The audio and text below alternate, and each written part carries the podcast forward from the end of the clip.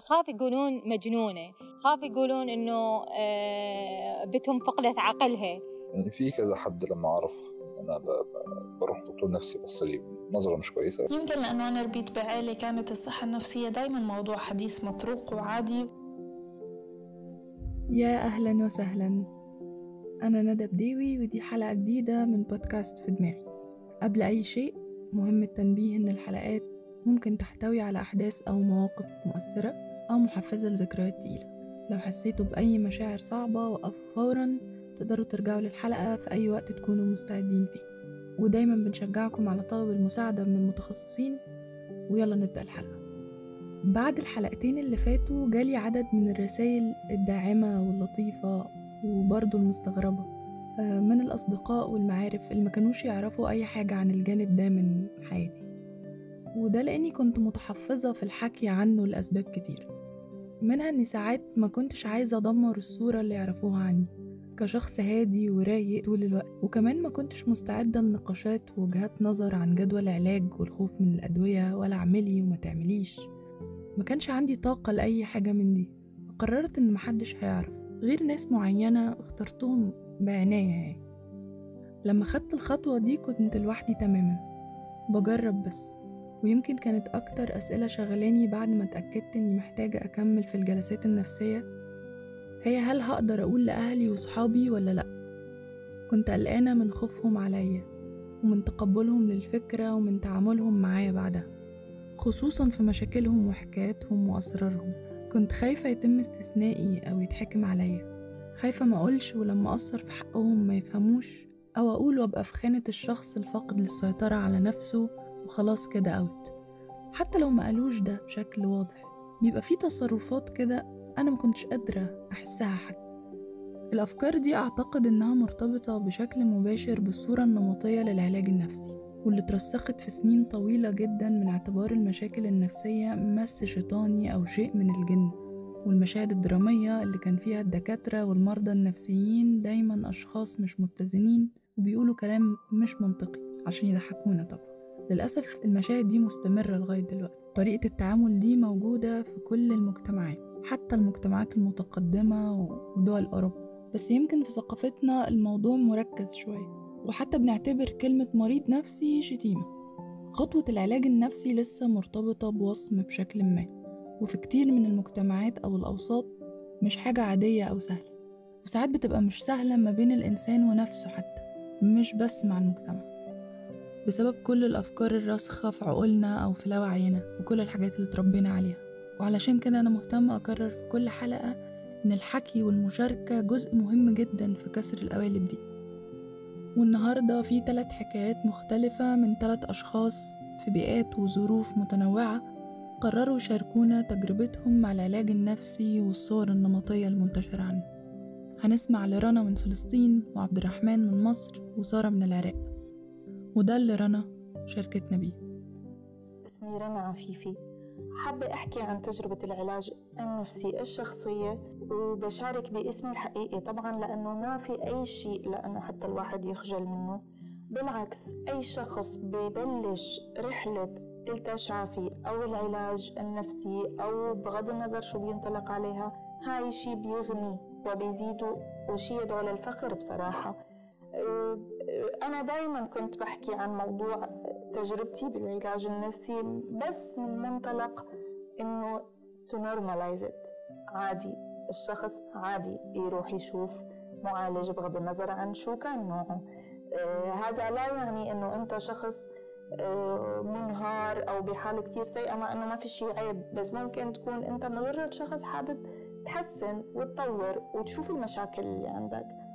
بالنسبة لتجربتي الشخصية آه، أنا كنت متعرضة لصدمة نفسية قوية بمحل مرحلة معينة من حياتي وما كنت متعاملة معها أبدا. وكنت مفكرة مثلي مثل غيري إنه فيني أحبسها وأكمل حياتي طبيعي. وفعلا كملت طبيعي. وبنيت مهنة ودرست واشتغلت. بس بعد سنوات رجعت طلعت هذا الموضوع. ورجع طلع إنه أنا لا في أشياء إذا بتعامل معها أنا بكون أحسن. مش عادي ما تكون منيح دايما مش عادي تكون حاسس بالحزن بشكل كبير مش عادي تكون مش مقتنع بحياتك. يعني في أشياء إنه أوكي مين مبسوط بحياته؟ هاي كثير بنقولها لا you should be happy. يعني ما بقول سعيد بشكل مجمل بكل تفاصيل حياتك بس بشكل عام لازم تكون قدران تلاقي السعادة بجزء على الأقل أو أجزاء من حياتك. المشاعر السيئة حتيجي وتروح عادي بس كمان لازم يكون في مشاعر إيجابية ومشاعر الرضا. وهي كلها في عوائق لها ممكن تنحل بطريقة إنه الواحد يروح على معالجة نفسية.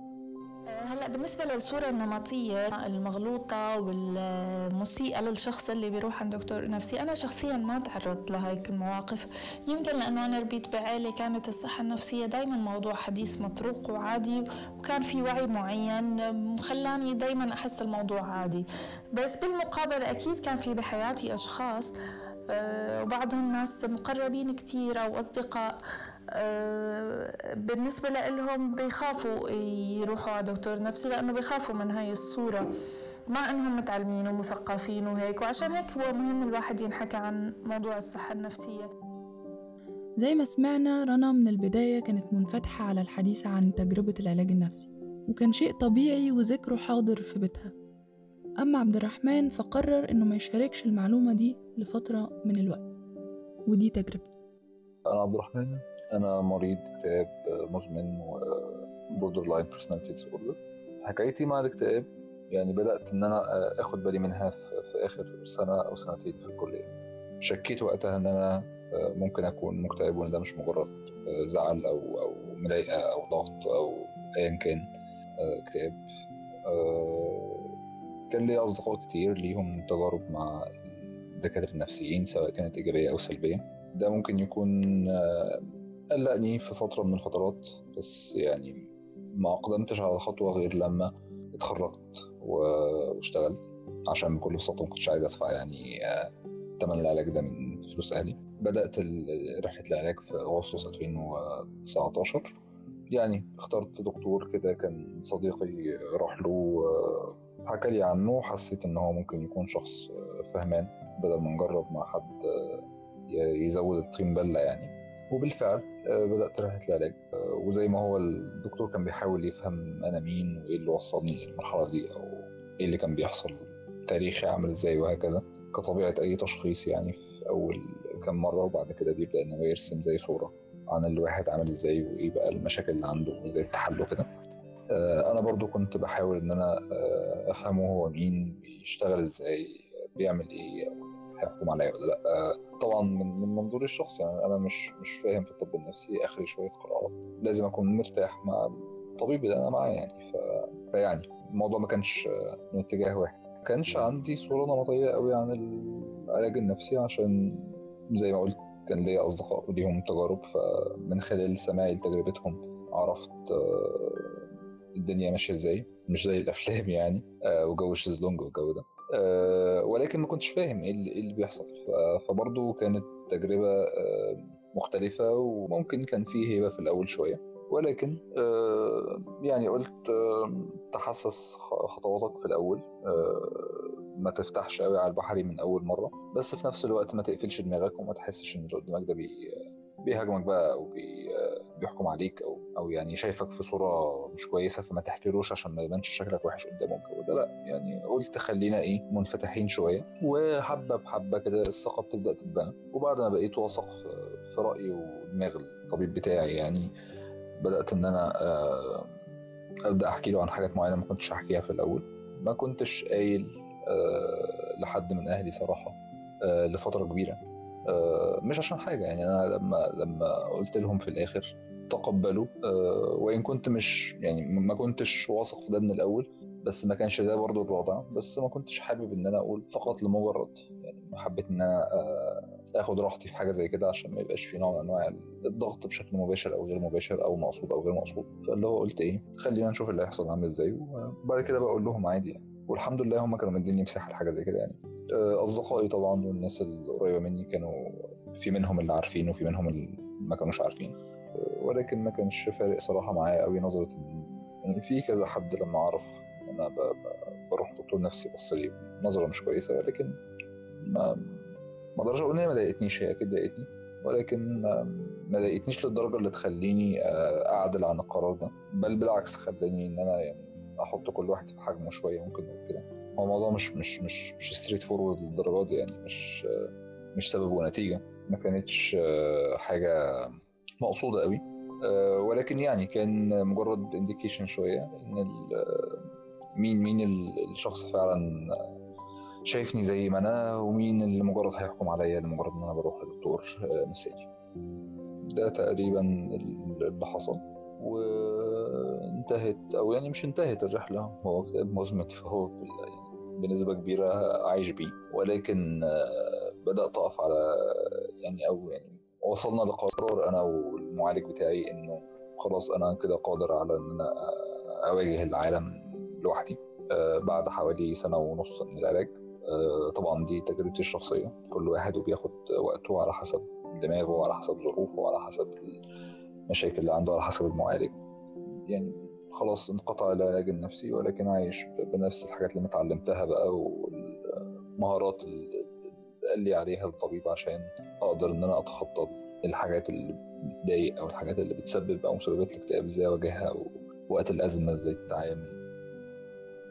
البيئة والظروف كانوا في صالح رنا وعبد الرحمن حتى لو بطرق مختلفة لكن الاتنين في النهاية حصلوا على الدعم والعلاج النفسي بالشكل المناسب لهم.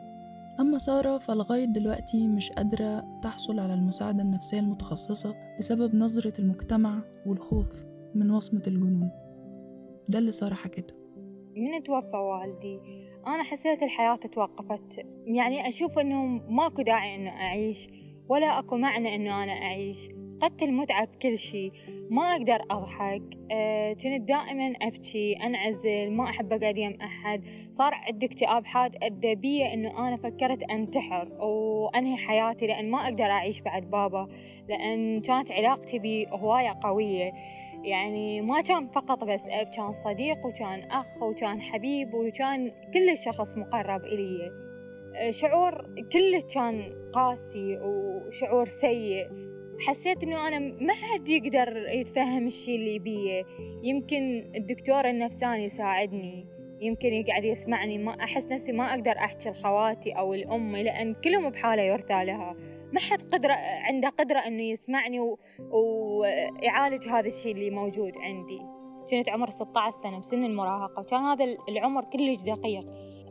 أصريت عليهم أكثر من مرة ووالدتي كانت تشوف حالتي إنه أنا حالتي مأساوية إلى درجة بس هم خوفهم من المجتمع. والله خاف يقولون مجنونة خاف يقولون إنه بتهم فقدت عقلها. يعني كانوا عندهم هاي المخاوف كلها من الناس والهوس أخاف الناس تحكي عليهم. أهلي ما عندهم تقبل بفكرة إنه واحد يروح يعني الدكتور نفسي خصوصا إنه أنا بالريف قاعدة.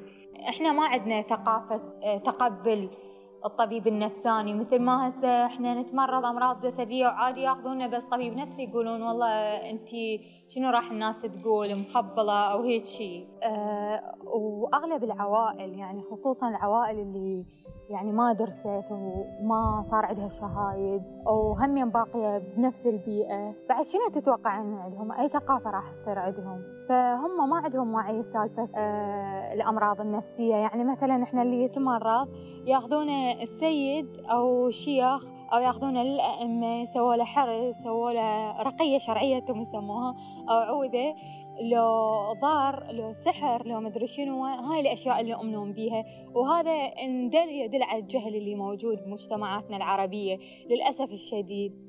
كل الأحوال يعني هواي بنات أعرفهم صديقاتي وأقاربي كلهم يعانون نفس المعاناة يعني مو بس إحنا الوحيدين.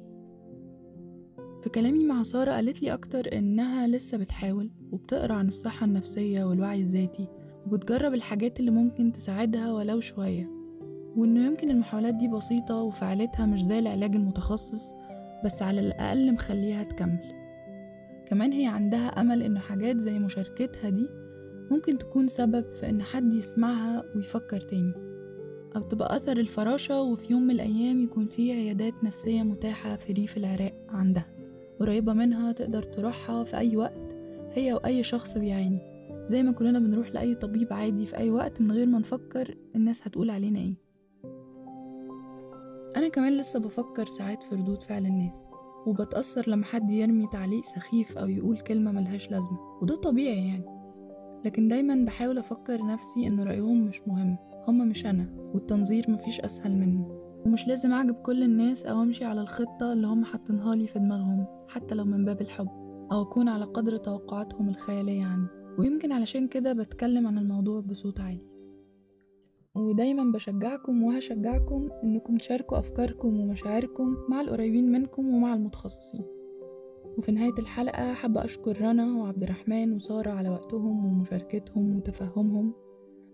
وشكرا من قلبي لكل القائمين على account Healing Arabia اللي ساعدوني في إعداد الحلقة دي. الحساب ده مهتم بالترجمة والنشر عن الوعي النفسي والذاتي.